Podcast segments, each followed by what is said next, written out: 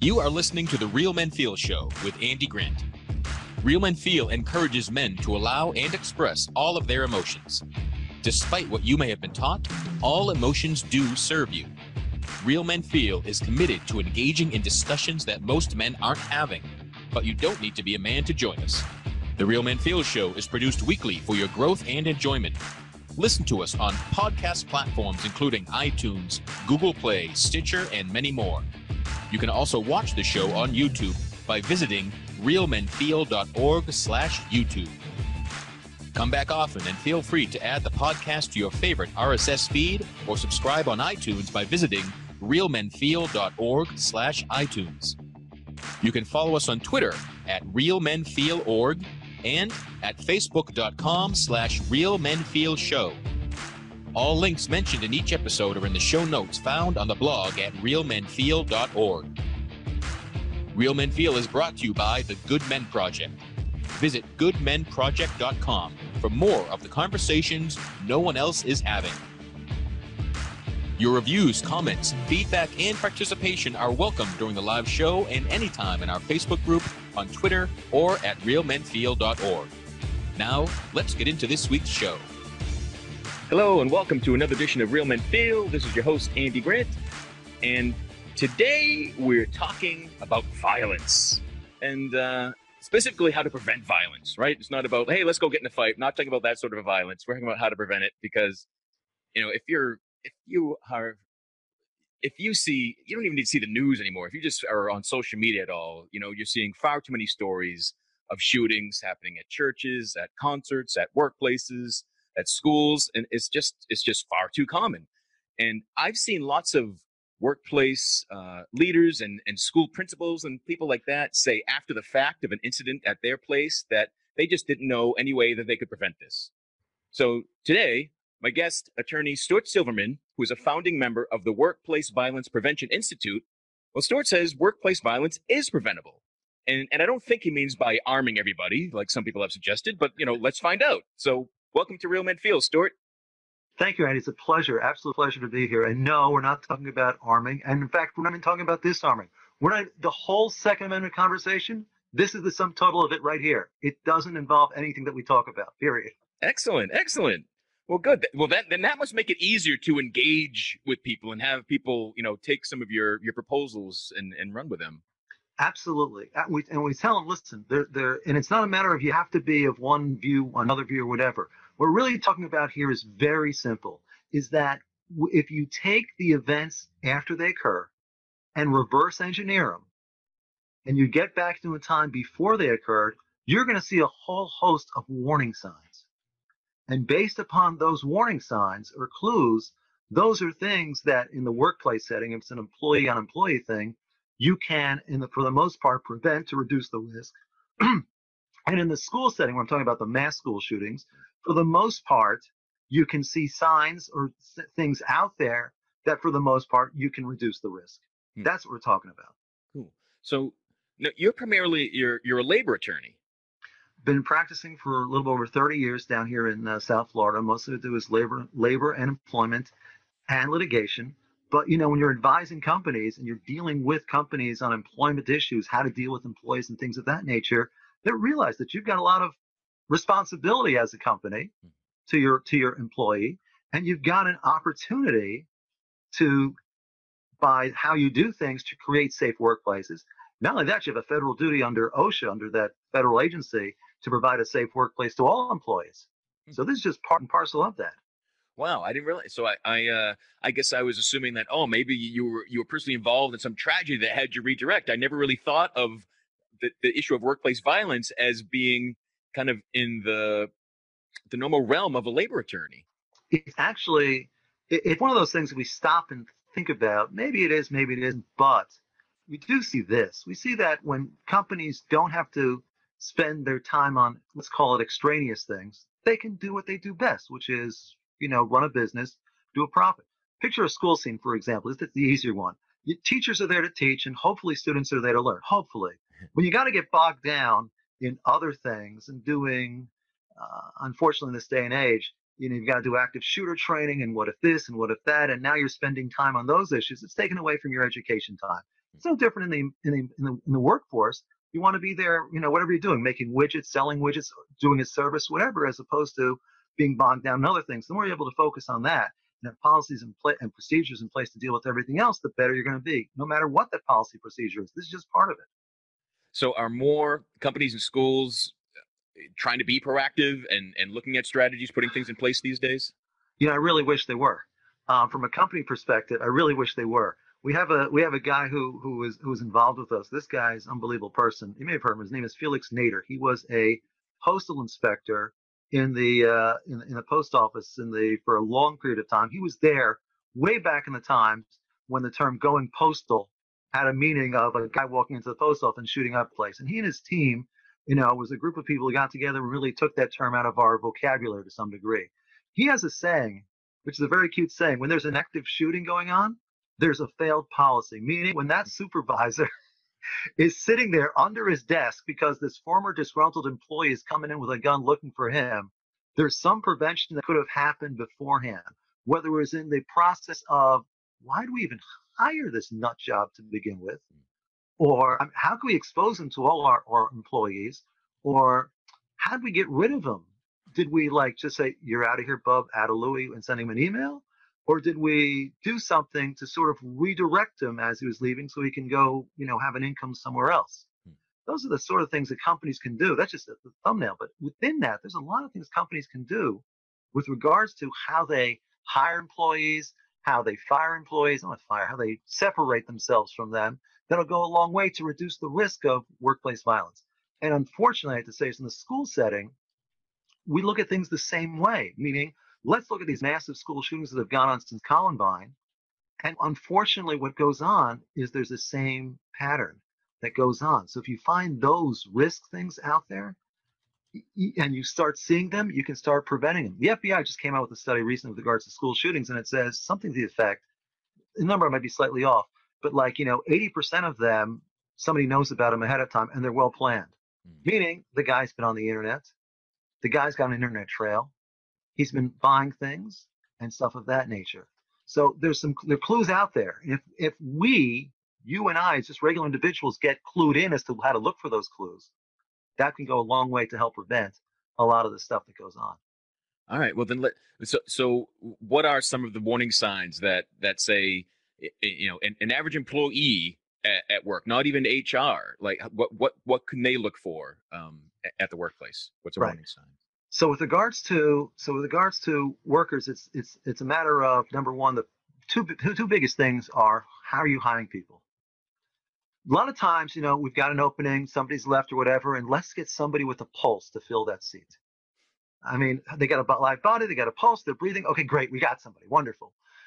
It's not a matter of background checking or things of that nature. I'm not going to get into those issues, uh, you know, things of that nature. One of the best indicators of performance is past performance, right? Past performance is always a good indicator of, of future performance. What we suggest with regards to hiring people is, don't just look for the live body. Do what we call behavior, what a lot of people call behavioral-based interviews, questions. That is, how would you respond in a specific topic? Have you been stressed out before at work when you've had to type something and your boss says, you know, do this right now? How'd you handle that situation? The person goes, uh, it's never happened. You go, mm, I think it has. you just never, you just never dealt with it. If they have an answer, great.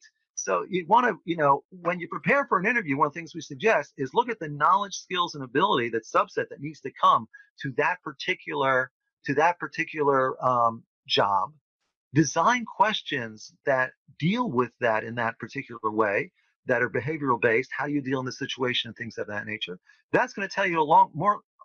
a lot more about a candidate than, oh, I see you worked at that restaurant for the last two years. What was that like? Oh, that was nice. You know, I once had I once had a person come to me, wanted me to look at employment law. So I looked at their resume and I looked at it and I said, wait a minute, wait a minute. I know you're not traveling in Europe for the last nine months. I mean, that's just impossible. you're, you're not of the age that you're traveling at Europe and what have you. And so the person says, well, listen, I, I really worked in a strip club, but what do you want me to put down? But if we just do our normal thing, you, you ask them, oh, you traveled through Europe. Did you go to Paris? Yeah. Did you see the Eiffel Tower? Yeah. It was a nice. Oh, yeah, it was really nice. I mean, so we've got to do more than that. and it seems very unlike, I can't think of like a behavioral question to be asked that someone would answer, could answer that would really be, would, would the violence shown, even if they have a history of it? Like, I was, so, aren't, aren't most people, do have enough control that, oh, I need to impress someone in an interview, so I'm not going to talk about how I freak, freak out or lose my temper? You're, you're absolutely right. That's a really good point, but you're going to see where they're going, or you could get an idea of if they're a good fit for your other, for your other people there. And it may be like, oh, that boss really, and they may just say something that slips, like, oh, that boss really ticked me off, or say something negative about the previous workplace or something like that, that, that sets up, uh, that sets up something. You're right. Generally, people are not going to show violent, uh, violent tendencies and things of that nature. And if they, and if they do, you know, they're like, you know, you're never, you're never going to let them in the door. It's a matter of them being able to get along with other people. Those are the things, or the risk factor that may show up is that if the person really seems to be down, disgruntled, or like, this could be a problem. I remember working at a place many years ago, and there was a person who came in, and on day two, the office manager came to me and said, can you do me a favor? Can you follow this person home and see where they live? I said, what? This is a law firm we're talking about, you know? I said, what are you talking about? He says, well, we had her fill out her new hire paperwork, and she refused to give us her home address. Hmm. And I said, what's the resume say? Well, the resume doesn't say home address. I said, well, tell her you need it. She says, I can't give it. I said, oh, Uh, hello, what's going on here? And so I said, I'm not going to follow somebody home. That's just crazy. But uh, I did find out where the person lived.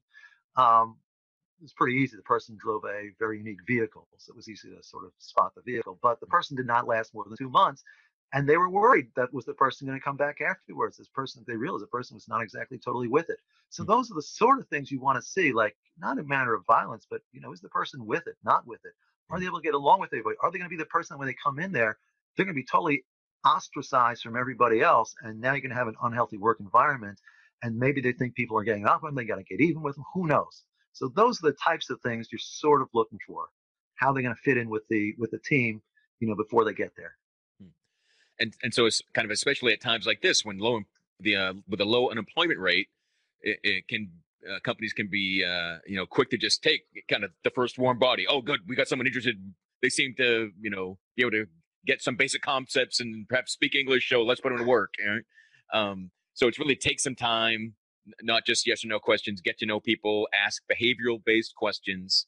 So you find out their, their past responses to, to different stimuli. Absolutely correct. You know, there's an old saying, and it's true, you know, it's hire slow, fire fast. Huh. And, uh, it really applies here. I, I more so agree with the hire slow portion. The fire fast, no, I don't agree with. And that's just because I do employment law.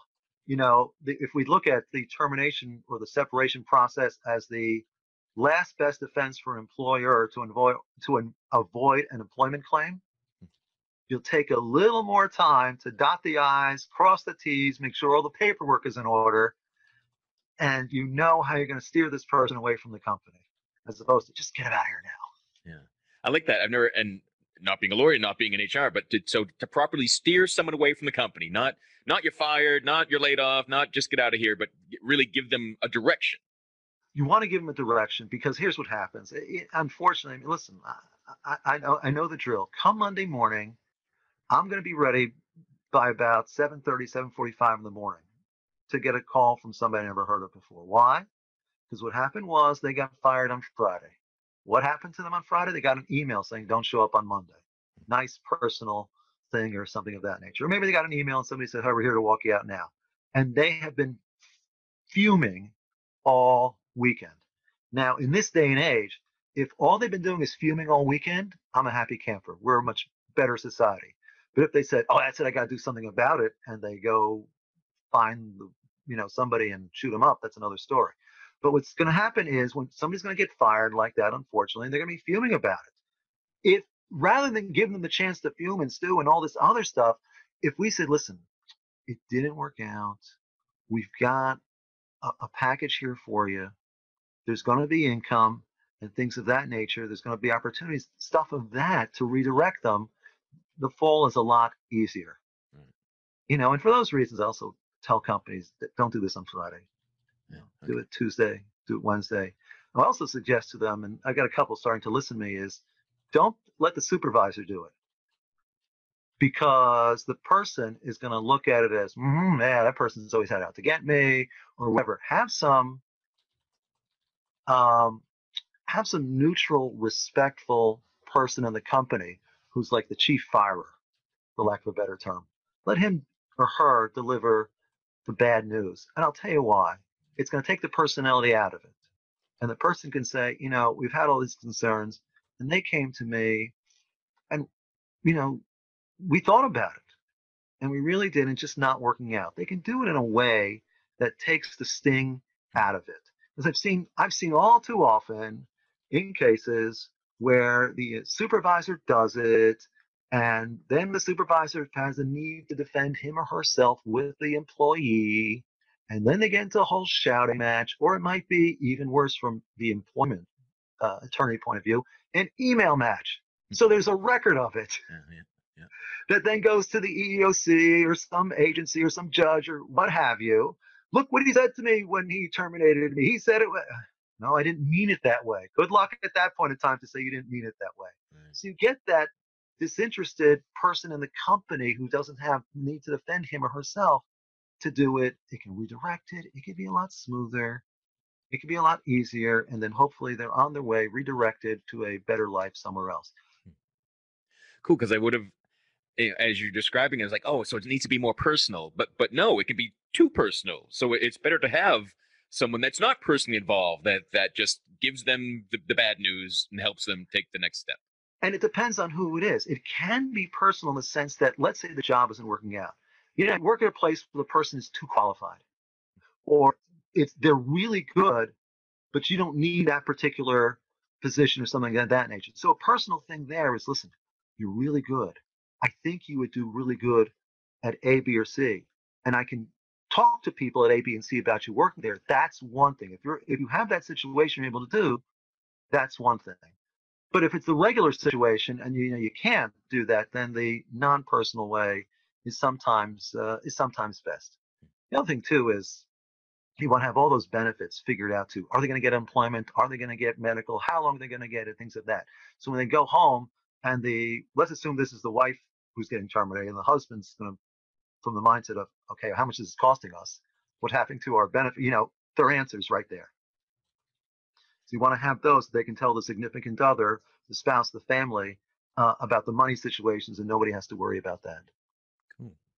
So in in in every sort of instance of workplace violence where it was someone who was fired, they come back with a gun and, you know, they're really taking it personally and they're seeking revenge. So many times people say, oh, I knew this person was going to do that. Right. Um, so what what can a company do when they have an employee that does seem prone to violence, ha- has kind of made threats, and it's time to to um separate from that person? What what do they do in those volatile situations? Yeah, those are good questions. What we sometimes see is the companies don't do anything. And then when they don't do anything, then the person is, you know, coming back because they just haven't figured out what to do. Or what sometimes has happened is you left the person there because they're volatile, because you're scared of figuring out what um, what to do. So with the company there, if they realize there's going to be violence, they've got a duty to all their other employees as well. And they've got to fulfill that, you know, the best way possible. So if it means that, you know, the person is terminated in a setting where there's nobody else around, so be it. If the person is terminated in a way that you're going to do, if you're in a building where there's security, um, you've got to let security know ahead of time. And what's happened in cases, unfortunately, there's one in uh, Pennsylvania some years back. There's a jury trial where a lady got terminated. She goes down to her car. She broods about it for about fifteen minutes. And she says, how can they do this to me? I've worked here for, I forget the number of years, twelve years, fifteen years, whatever. She takes a gun, which she happens to have in her car. She walks right back in through security because either A, they didn't know that she was terminated, or B, they were like asleep at the wheel and she went by them. However, somebody sees the gun but doesn't call the company. She goes up there and shoots five people. And I, you know, I think the estate of whatever sued, and seventy million dollars later in judgment or whatever, you know, this was there. So you're going to have to take proactive steps, whether it's security, whether it's police, or, or to make sure that's done in an area where nobody else is is around. But what you've got to do is alert people. Let me give you a tragic case. This is one that in our group, we know personally. Um, there was a girl working at a at a um, at a at a supermarket food store in Wisconsin. She had a sexual harassment cla- claim against a coworker. The coworker was told of it, was told that she was the complainant, and based upon that, the company fired this guy. They didn't tell anybody about it. She calls, he, sorry, he calls up the next day, says, hey, when does she get off work? They tell her. She walks out after work, and he's waiting in the parking lot, a teacher twice, and this twenty-four-year-old is dead. Wow. I mean, so the companies need to do things to take protective steps. Yeah. To protect their employees, and they've got to think about it before they do. This is one of the reasons why I say, you know, I disagree with. I say, you know, fire fast. I disagree with that portion. You got to think about these things before you, before before you actually do it, mm-hmm. and have a plan in place. Wow. And so we're talking about all different different signs and and the hiring and the firing. Have you ever heard of a case um, where there was a shooting or, or some type of workplace violence where just warning signs weren't there? Is is is that a possible thing? If it's for first thing we're talking about employee against employee, a, a former employee, you know, coming in. There there are workplace violence cases all the time with no warning signs. That's just like, let's say a guy comes into a convenience store and the guy in convenience store is, is killed. It's a robbery or something of that nature. Um, in employee on employee ones, not only generally are there warning signs, but there's ridiculous anger. For example, the guy who shoots somebody's cases from point blank range forty-six times. forty-six times. There's a case in uh, in, in, in Texas. The, the supervisor is still holding the paperwork for him to sign that he's being terminated. He went out to his car, got a gunshot forty-six times. The interesting thing, the amazing thing, is he missed twenty of those times. Hmm. Now, um, you really got to be angry to shoot. That is the severe rage we see with these things. Yeah. Ridiculous rage generally that you, you see you see with this whatsoever. There are times where the warning sign is delayed. For example, there was a case in Orlando, this made the news about twenty years ago, where a guy went to his former accounting office and shot and killed, I think seven people were involved. I think one was killed, five injured, or the other way around. This person was terminated a year beforehand. Now, the company, by all accounts, knew that this guy was a nut job, by all accounts. And as a typical accounting firm would do, everything was by the book. So it was, you didn't work out, sorry to hear that, here's your severance, you're out the door, bye. They don't hear from him for nine months. But he couldn't get a job in nine months because, or whatever. So he blamed them for that, and he came back nine months later. That's one where they probably could have and should have been on the been on been thinking about. This guy is nutty enough. We're going to have to handle this a little bit uh, differently. But uh, it ends up that, you know, so it made news when it occurred, and also made news about a year ago here in Florida because the guy was, uh, was the shooter was uh, was convicted. It was on appeal, and he died while in jail. So the uh, so you want to say they're a happy ending, you know? So be it. Yeah. So I mean, so what could a company done? Like, yeah, nine months. Like everyone in the company could have turned over. No one even remembers that person, or yeah. you, you know, you think, well, we're in the clear. Late, you're, like when when. When can you exhale if you think it was a potential violent person? That's a good question. They're all, it's a good question. Um, again, it's it's how he was treated. He's had that blame that was slowly building apparently over nine months that they didn't do enough to help him when when he left. Don't know if it's there. Don't know if it wasn't there. But again, just uh, you know, maybe again, maybe it could have been handled that you know they gave him a little additional severance or some outsourced treating or things of that nature, as opposed to, your services were very nice, thank you very much. Yeah, so it's it it can really, it, not just for a company to be supportive of past employees and to help them make the next step, it can really be a defensive act to keep everyone else safe, to make sure people have yeah. packages. It can't just be, look at the budget, or, you know, we're going down the tubes, we got to cut everybody, there are no benefit packages for anybody. You know, that's really got to be a kind of a dangerous place. It, well, again, it's, it can be, but uh, you know, if there's no benefit package because it's just the size of the company or things of that nature, so there's what I call, you know, the non-monetary things you can do. There's outsourced training. We can uh, we can put you in touch with some people or things of that nature, showing that there's some caring or things of that nature. Or, for example, the insurance is paid for through a period of time. Keep it on through that period of time. Sorry, we don't have money because we're going through a hard time. Everybody's going through it. But again, we can we can talk to people. We can direct you in certain areas or things of that nature. We're not going to fight the unemployment. You know, let them know ahead of time. Uh, things like that. So it doesn't. Again, if there's money, that's great. If there's no money, explain why there's no money. Not because it's him, because it's it's nothing to do with him. It has to do with the company, and they want to help out to get him, him or her, you know, best moving forward. Again, what what I call is like redirect. In other words, the anger's not on him, but we're on your side. We're helping you. This is a good thing. Yeah. Okay. Cool. Um. So so let's let's shift to to to schools to focus on, because I I assume they're going to be different. You know, students aren't getting hired and fired, and you know that that it just so so so. What sort of things can prevent school shootings? So let's let's let's break these down. If it's your what I call your stupid thing, the sixth grader shows up on the bus with a knife. Um, you know, that's, uh, you know, again, that's, that's, that's a metal detector issue or something of that nature. The, the, the person who gets angry and goes to get a gun and comes back to school with that, that's a couple issues there. What's he, what's the kid doing with a gun? How do you get a gun? Again, those are the things I'm not totally dealing with, because those have a bunch of other issues going on there as well. We're talking about the large things. We're talking about in my neighboring town over here, some next to Parkland, Florida. You know, Marjory Stoneman Douglas. We're talking about Santa Fe this year. The school in Texas, in the end of uh, middle of May, where a person went in, you know, killed uh, ten, injured a whole slew of uh, others as well. You know, we're dealing with things going on all the way back to Columbine. So we've also, and mostly through the um, through the, through the head of the Workplace Violence Prevention Institute, a uh, person by the name of Kathleen Bonchek. So what she's done is also reverse engineered these, and you start seeing the scariest patterns develop. And here's what they are.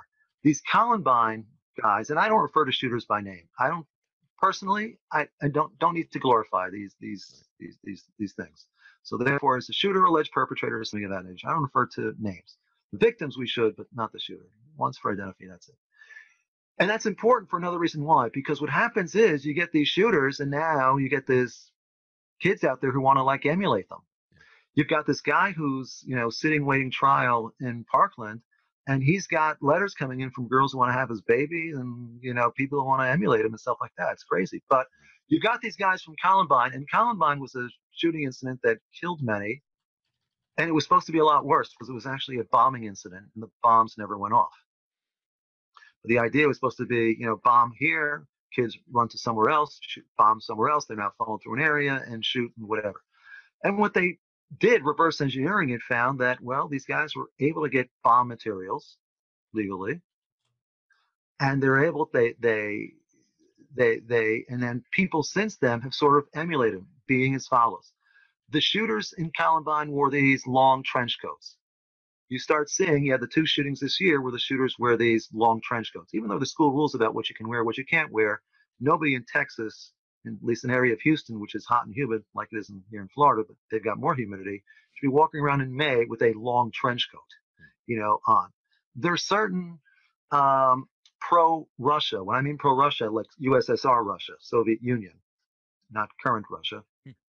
pro-Nazi paraphernalia that some of these, that the early shooters got into, and these other ones since then have copied that by wearing things or stuff of that nature. There are now in this day and age, some of these, or many of these, are have got an online record of threats, of things they've looked at, and stuff of that nature. That's that that's out there. There's also, um, if you remember the movie Toy Story, so the uh, the the kid in the first one, Sid, yep, who was yep. right. The kid was always like, you know, wanted to like take the dolls and like destroy them. So picture Sid, but instead of doing that to dolls, would do it to live animals. Okay, um, that's what you also see of some of these uh, some of these shooters as well. Sort of what I, I just refer to as the Sid personality with uh, with uh, with live animals. So you picture that sort of personality with that. That's sort of the profile that you're seeing. But now you picture that Sid, instead of wearing the black shirt, He's also got this trench coat that goes down past his knees, and he's got some paraphernalia on, and he's got a he's got a website uh, or e- internet presence that's talking about this stuff uh, as well. Again, not to pick on Toy Story, I love the movie, but you know, use it as an example that we can visualize. Right.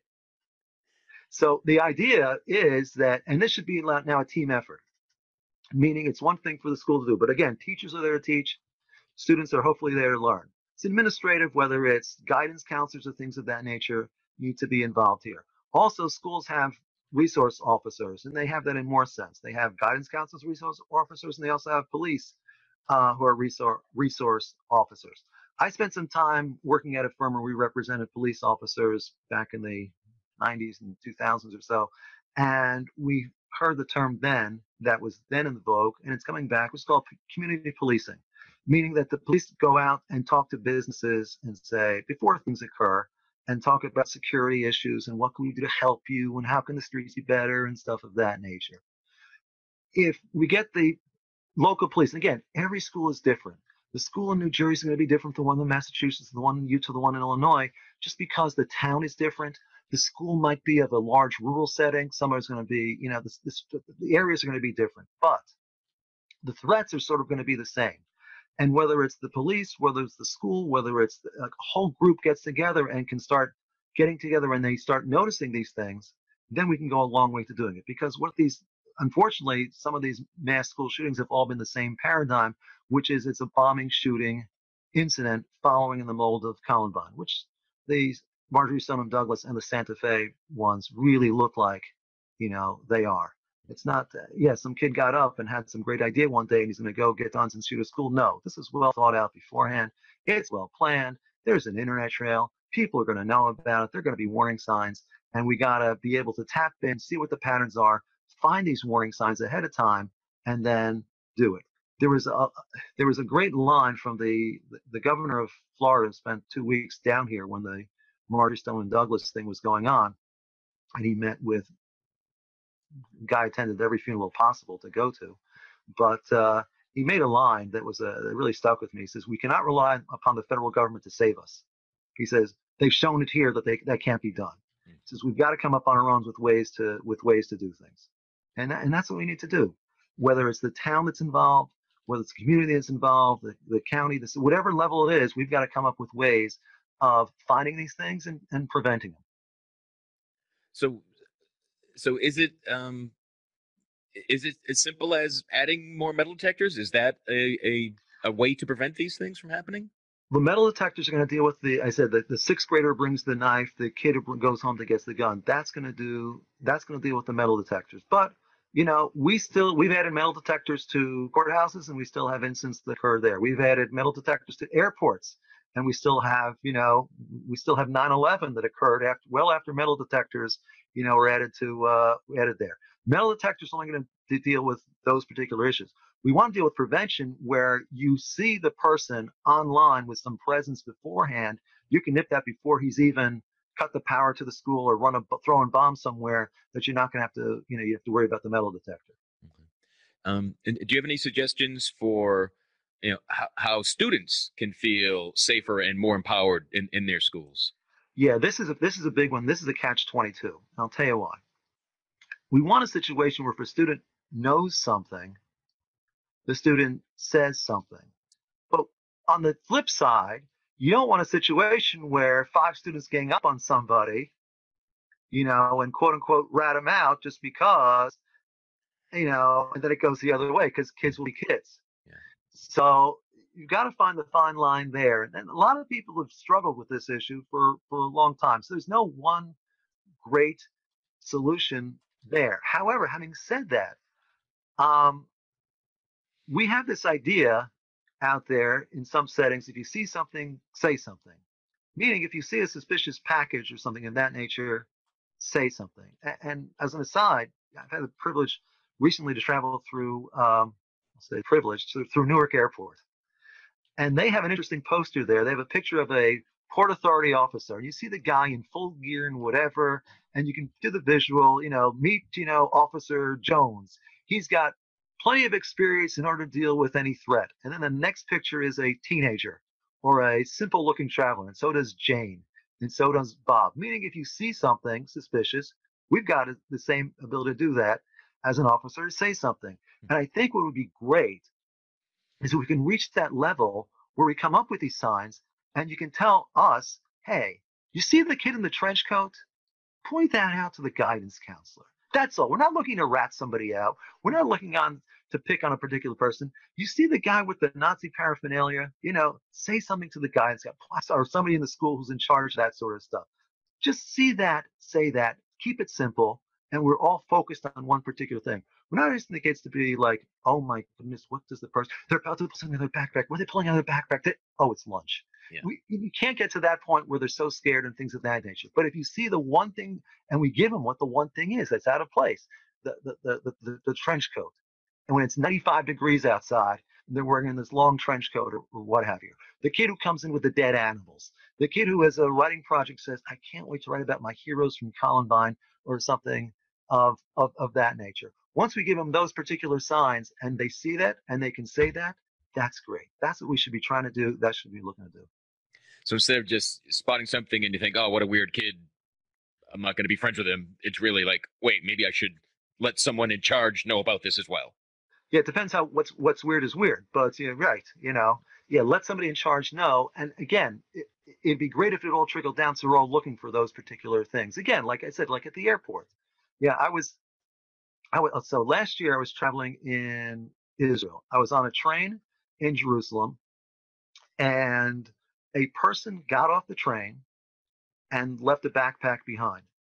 That person was not more than three steps off the train before five people were on that backpack to figure out what the story with that backpack was. Now, it was innocent, and somebody else, yo, you forgot your, oh yeah, I forgot my backpack. But in those few seconds, there was, oh my God, what's in the backpack? What's in the backpack? You know, hang on. Yeah. So you saw something suspicious, you do something. And, and that's what we're asking here, but show us that, but give us that particular sign to look for. That's what we're trying to do. Come up with those particular things we're looking for. Again, not the kid who's like, you know, out to lunch today because maybe he was on some medication that he's supposed to be taking for something and it got tweaked and he's not doing good. Maybe he's got a head cold. Maybe he's got some problem going on at home. That doesn't mean he's going to be the next school shooter. But if he comes in with, you know, some other signs that looks like other school shooters in the past or stuff of that nature, you go, okay, maybe somebody needs to talk to him. Maybe some adult needs to go see what's going on here. So students really need to be educated about these signs and but I, told what to look for and give them permission to to talk about it to others. Right, but if you make the signs so simple, again, like the suspicious backpack in the airport, yeah. you do it like the trench coat in ninety-five degree weather, yeah. you know, yeah, then it's so simple that, you know, even, even the third grader can do it. Yeah.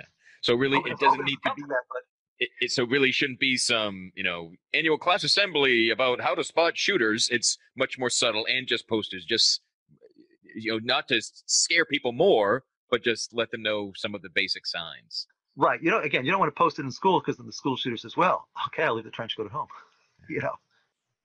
Hmm. So so then where does that information belong then? Right. So, again, you want to, want to make people aware of things. But, again, I, I think there's ways to broach it with uh, with kids on a kid level that's uh, that's that's appropriate. Um, that's appropriate for them. The teachers also in this day and age, unfortunately, but fortunately, you know, do get training on uh, on Uh, on, on issues as well. And I think, at least in here in Florida, I think every school is going to go through, for lack of a better term, an active shooter training. In other words, it's called freeze tag. We're going to freeze against the wall. We're gonna, whatever it is that's, uh, that we think, not we think, whatever the police say right now is appropriate for, for you guys to do. That could change next week. That can change next month. That can change next year is what they think is appropriate. But and it, it is, is prevention part, part of those drills before it becomes that? Like all the prevention steps you're talking about, do those get, are those part of any training right now? I don't think they do. I mean, you know, schools still get fire drills. When was the last time a kid was killed in a fire in a school in the U S? I think it's been like fifty years or something like that. But we still have fire drills and stuff like that nature. But we don't we don't deal in school with fire prevention. We deal with that by watching, you know, Smokey Bear commercials and things of that nature. So we have an idea of it. And maybe, by the way, that is the eventual answer is that the, you know, federal government steps in. I saw something posted recently, which somebody has a great idea, which is, you know, in schools we have these I E Ps.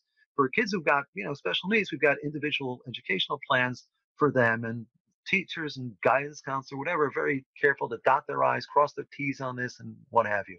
And maybe if they'd implement this sort of idea here as well for the troubled kid, um, as a, as a sign as well, you know, people will start really waking up and realize it's preventable, as opposed to, oh my gosh, we're going to have to harden schools and have all these additional layers of security and have clear backpacks. So the teenage girl is going to be embarrassed if it's that time of the month and she has to walk in with a clear backpack or, or, or something of that nature. Or I guess you can't surprise anymore anybody in school with anything anymore. And if you're really carrying in peanuts, we're going to know about it. I, you know, we've got to get some the common sense control over this and figure out how to deal with this on a on a level. But I, I in my gut, I think at the end it's going to boil down to a local uh thing, because every town is different, every school has its own personality. Hmm. Interesting stuff. um so so so I mentioned that you're a founding member of the the Workplace Violence Prevention Institute. So so what exactly is that? So it is a it is a group that's dedicated it's dedicated the idea is we're out to educate, originally started to educate companies, employers, businesses, governments about ideas of prevention with regards to employee on employee workplace violence. And the way we did it was, you know, we looked at really the two main ways, and sort of touched upon them, are in the hiring process and in the separation process. Those are the two best ways. If you, let's put it like this, you know, you don't let anybody through the front door of your house. Hmm. Offices shouldn't be the same way. You just can't let anybody in as, as, uh, as the employee. A whole bunch of things to do there, but it's sort of, you know, transformed into, you know, concern that the schools is pretty much the same thing, especially seeing that, I said, in these mass shootings, you see the same sort of warning signs over and over again. In that in that sense, there are tons, same idea, parallel idea. There are tons of signs that are out there that these, these unfortunately, the shooters are leaving off that, you know, in this day and age, if properly uh, traced, could help reduce the reduce the risk of it. Unfortunately, you know, we've we've got to the point where if you hear the term active shooter, or if you hear the sc- term school shooting, you know, we immediately panic and put the T V on or put the internet on or what have you, you know, to follow it. And we've got to get to the point where we take we, we school shooting is something that we realize we can do things to prevent, or school attacks, or school or things, because again, a lot of these were bombing things that just went awry. Mm. Uh, fortunately, in that sense. Because it could have been a lot worse. You know, if you picture some of your scenes from, I think in uh, Europe in the past few years, there are a couple of terrorist attacks. One, the one in Nice, where the guy plowed down with a vehicle, but there's also an airport in Belgium, I think, where the guy had a series of bombs that he threw to direct people to one area. Some of these school shootings were tried to be like that. The bombs just never went, which was, you know, thank goodness for for for little things. But uh, in that sense. But you know, these things could be. That's what some of these guys have been trying to do, and these are the things we're going to try to try to prevent. So, um, does is the institute? You, you just working in Florida, or are you working uh, across the country, or? One of the things we're doing is we're actually working right now, not only in Florida, but working with a lot of parents in the Santa Fe uh, school area. But one of the things we're trying to do is really trying to take this, if I can say this right, locally but nationally, meaning that it's something that can be done everywhere but across the country. And one of the things that we come up now is like a three-on-three initiative. Person commits to do three acts by the end of the year. Let's go to a school board meeting and just say, hey, what are we doing about prevention of it? Just raise the issue. Just raise the issue that way. It's all we're asking. And we're getting, you know, to come up with three acts and to tell three people. And we're trying to, you know, take this across, you know, the country, getting people from different states to sign up. And so far, we've gotten people from seventeen states and the District of Columbia to sign up. So eighteen out of quote unquote fifty-one so far is is, is pretty good. So we're, we're, you know, it's only been going on for a few weeks, but we're like, you know, we're getting there. Uh, sort of a little debate, which of the Carolinas goes first, which of the Dakotas goes first. They're both still open. So if you're out there watching from any of those and you want to jump in, go right ahead. But, uh, you know, sometimes, and all it takes sometimes is just top of mind awareness. If you go to the school board or the back to school night or what have you, and you say to the teacher, um, what are you guys doing about this? And they hem and haw, you realize there's nothing. They realize we've been working with the local police and things of that nature, and they come up with, we can't tell you everything, but we've changed things dramatically. You know, that's something else. I have um, I have a daughter who teaches in school, and I saw this locally that after the uh, after the Parkland thing, the mayor of the town in Boca Raton came out the next day pretty much and said, I want a police officer in every school in this city, period. And what that is apparently transformed to is not only is he in the school, but he's in the school, meaning looking around, looking around the grounds, realizing where the school is, realizing other things that he knows that the school didn't know, like are there high speed in the area, are there are there crimes in the area, are there drugs in the area, things of that nature. So this partnership has been working itself to make a lot of these schools a lot, you know, risk-free from other things as well. Mm. And that should only, you know, just continue, which could be, in some cases, you know, a good thing of it. That's all part of just the idea of community policing, that they're out there looking around the scenario, um, looking and saying, okay, we can make the place safer by doing the following. Oh, your bushes are too high. Let's assume that's an issue in South Florida always, um, you know, because people can hide behind things of that nature. We don't have a clear view. Um, but they come up with other ways to really enhance the school and keep the school safe from other possible, you know, threats that are out there. So those are always, those are always good things. That's why I talk about the team effort hmm. that's, that's needed, but different, different, um, different areas of the country are going to have different needs. I went to law school in, in South Jersey, and South Jersey is, is, is a patchwork of very small towns, but each of those towns has two things, their own post office and their own school. So the personality of one town is going to be similar to the other, but it's its own school and its own police and its own whatever, and they're going to be involved in that few block radius of the school. Now the schools, again, since the towns are so small, the schools are really have only one entrance or two entrances to begin with. So um, it's not like some of these, you know, in the Midwest we see, or so in Santa Fe, a wide open campus hmm. where there's so many different ways of, of getting into. So again, the needs are going to be different based upon the town, the, the geographics and the demographics. Cool. And so I, I guess when I thought of, uh, you know, having a police officer in every school, it was more just, you know, a guy standing at the door. And but you're really saying, no, they're they're really patrolling the school. So they're it's a community policing effort in the school. So they're getting to know students. They're, they're preventing other crimes, making the whole environment safe. It's not just about shootings. From the police perspective, absolutely. Yeah, they're doing they're doing again, every, every area is different. And so that's one of the things I know they're doing here. I've seen other places. Um, for example, my uh, home county in New Jersey, the uh, the police in conjunction with the prosecutor's office, because that's the way they run things. That's just because the way they run things there, and that's fine. So what they've done is they've gone out and gotten maps of like every school. So in the event that there's an incident, one, they can train without being in the school. Hmm. Two, if there's an incident, you know, in some of these large high schools and stuff of that nature, they know the grounds because they've got it computerized already. So, and I'm sure there's other things once they have that computerized record of that, that they can do to start securing areas. And I'm sure there's recommendations that they've made if they're doing community policing hmm. to, to, to do things. Again, I said, every area is different how they deal with it, as long as they're dealing with it together. Right. So that's, that's the key, making that, that team. Making that team. Yeah. And as part of the police, for example, you know, when they're walking in town and, you know, the guy says, you know, I had these two teams buy tons of fertilizer here. You go, hmm, fertilizer. Hey, I've seen that before. Wonder why. Hmm, let's check this out. So again, part of that whole team effort of a town saying, no, so literally this ain't happening in my town, um, you know, making that sort of effort for it to occur. And that's where, you know, we all can get involved in going to and encouraging our police when we see this going on, saying, hey, you know, my kid goes to that school, my daughter goes to that school, whatever. I hear you guys are in there. That's great.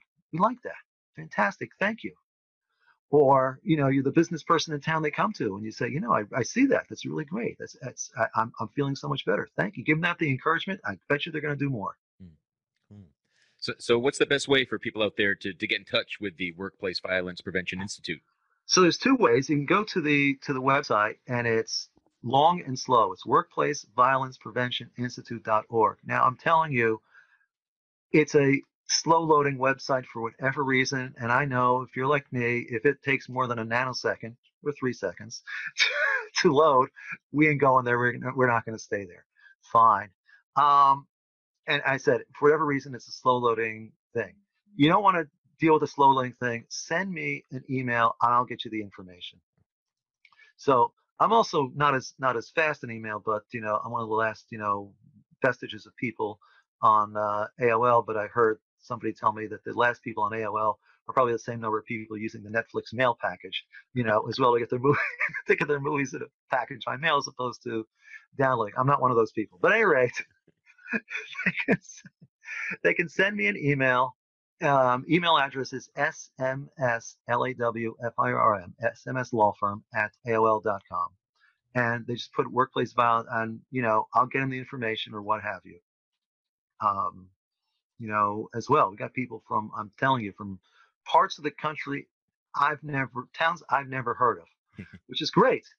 Um, you know, getting involved and trying to take, you know, this to their, to their town, to their county, to their area, you know, to slowly but surely, I think it's going to be a grassroots effort of, of, a, of where everybody's helping each other. And again, different towns are going to do different things, but if we're all in this together, we can go a long way to preventing, you know, this sort of craziness in the world. Right. Yeah. And I bet you rather hear from, hear from these towns you've never heard of, as opposed to, oh, you're the town I just saw in the news because something happened there. So, so that's, that's been sort of my pitch to people. I said, I don't want to be the town in the news, but let me, t- let, I'll tell you, I'll tell you a true story. So here, living here in Palm Beach County, we had to live through the butterfly ballots, uh, you know, election some years back. While that was going on, so a couple of weeks afterwards, I had a, I, I was in another town in Florida. I had a hearing and I had to stay overnight in some town. So I check in, I go to the hotel elevator, I get in, and a guy walks in right behind me. I hold the door open for him. I ask him what floor, I hit it. And he says to me, look at that, it staggers. It goes one here, and then two across, and then three on the other side, and four across. And he goes, I bet that must be real difficult for people of Palm Beach County to figure out. Now, I had two answers to tell him, which was either A, I'm from Palm Beach County, or B, like totally ignoring and go, yeah, I guess it is. And, and I chose the latter. It was late. I was tired. I didn't want him to feel bad. I didn't want to get in an argument with him. So I said, I imagine so. So you're right. You don't want to be from that. You don't want to be from that town where it happens from. That was a joke. This is more serious. Oh, yeah. Parkland. You know, what's that like? And even now, you know, I'm telling you. I'm later on. I gotta, man, I look like it, but I gotta get to the gym, and the gym is eh, two miles from Parkland, and I bet you coming out of there, I'm gonna see at least one car with a M S D Strong sticker on it, or some reference to Marjory Stoneman Douglas or Parkland schools or something of that nature, because it affects people. You know, it's still it's it's still in the news. Sure. It's it's still affecting people. I'm listen. The families, I'm not talking about, you know, them. I'm just talking about the regular people who go about their everyday thing, you know, in the area. It's still in effect. Hmm. Do, do you have any sort of, uh, you know, grand vision or hopeful outcome of where maybe, you know, the United States is a few years from now that, that tells you that um, workplace and schoolplace violence is, is we've really done something around prevention? Like, how, how would you know if things are working? So, so in the workplace arena, there's the the nursing industry is by far and away the the leader in workplace violence. The nurses have a very tough position, and a lot of them in hospitals have got, you know, irritable patients, irritable, you know, whatever, and they're getting attacked all which ways. And there have been a couple of movements afoot with regards to some states and some institutions of trying to reduce that. That's going to be an interesting thing to see, because that is like off the charts, and hopefully that does things. I'm I'm more I'm concerned about the rest of us, because it seems to be, from a media perspective, we're focused on the active shooting thing once it occurs. It becomes a big media news things and what have you, but we don't talk about the prevention of it. That, you know, that concerns me tremendously. And companies go take the idea, as you pointed out at the beginning, oh, I didn't think, oh, it never happens here, never happens here, never happens. Oh, it does. It happens. It happens in the strangest of places that you'd ever, they never expected to. We had a shooting last year in an upscale mall in Coral Gables outside of Miami, where people were eating lunch at a restaurant in Nordstrom's, and they're witnessing SWAT teams come in. Now, if you could be sitting there having lunch on a Saturday afternoon at Nordstrom's, and there's an employee coming back with a gun to shoot and kill two people next door to you, it can happen there. Yeah. You know, it can happen anywhere. Or some of them have been like, and like the same week that that happened, there's a shooting in Texas where somebody killed a former employee. And these were, and, and these were, these were not just nurses. This was hospice care people. I mean, you know, come on, hospice care people. You would think the, the angels are taking care of people in the last, you'd think. Yeah. They can happen there. They can happen anywhere. And unfortunately, it continues. The school one, I think, is going to have to reach a head some way on how many more mass incidents can, can we see as a country.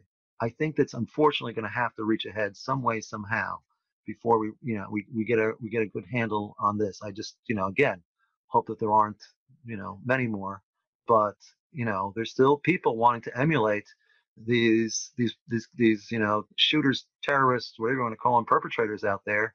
And uh, unless we start preventing it, we can put up all the metal detectors in the world. It's not going to stop bombs coming in, right, for stuff of that nature. That's the, the scary thing. We saw an incident here in Palm Beach County this past week at a preseason football game. There was a shooting outside that went on where, like, they evacuated everybody. And they've been very careful to say it's not a school shooting because they don't want to use that term to scare people. Now, it's a school football game just outside the ticket window and stuff of that nature. To me and you, that sound like that, but you understand from their perspective why they're not saying, you know, that it was, because we're so scared of that term. Hmm.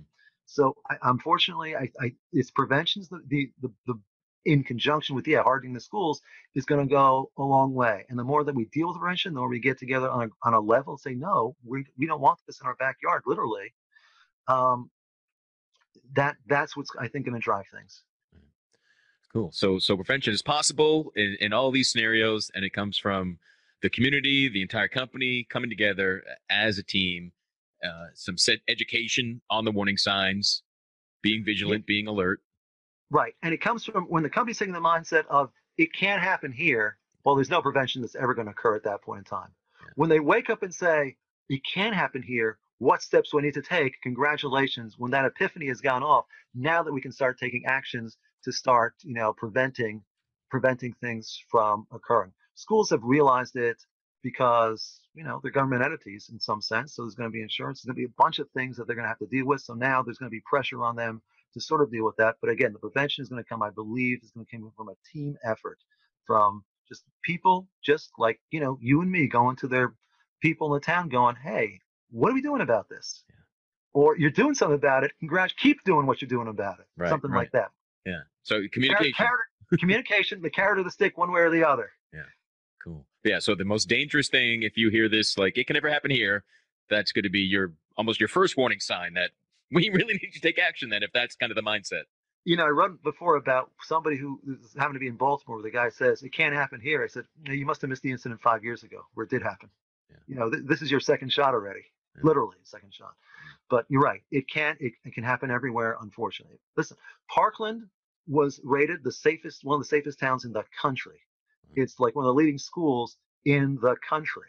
That, I mean, it, it can happen there. It's the least expected place that you see somebody go in and shoot anybody, let alone go into a school and and, and shoot people. It, it, you know, it's not the Wild West. It's not an it's not an urban center. It's a very, it's it's a beautiful, beautiful town.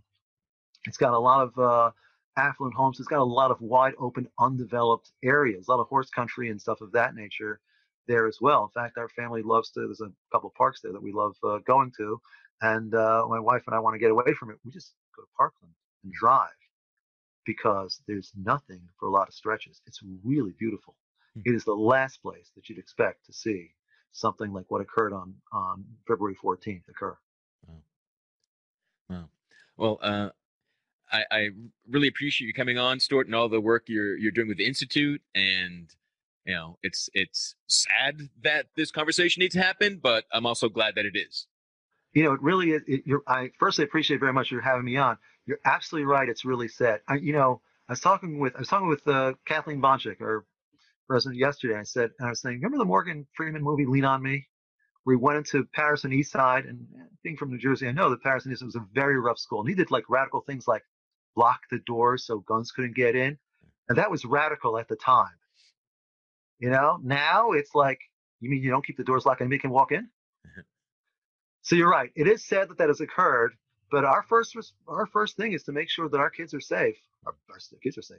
Everybody in the schools are safe. Parents, educators, staff, administrators, teachers as well. We've got a duty to, to keep them safe, and we've got to do what we can. And if, uh, prevention's the, the one thing that I really think is going to stop, you know, these mass things. The kid with the knife, the kid with the gun, that's what metal detectors are for.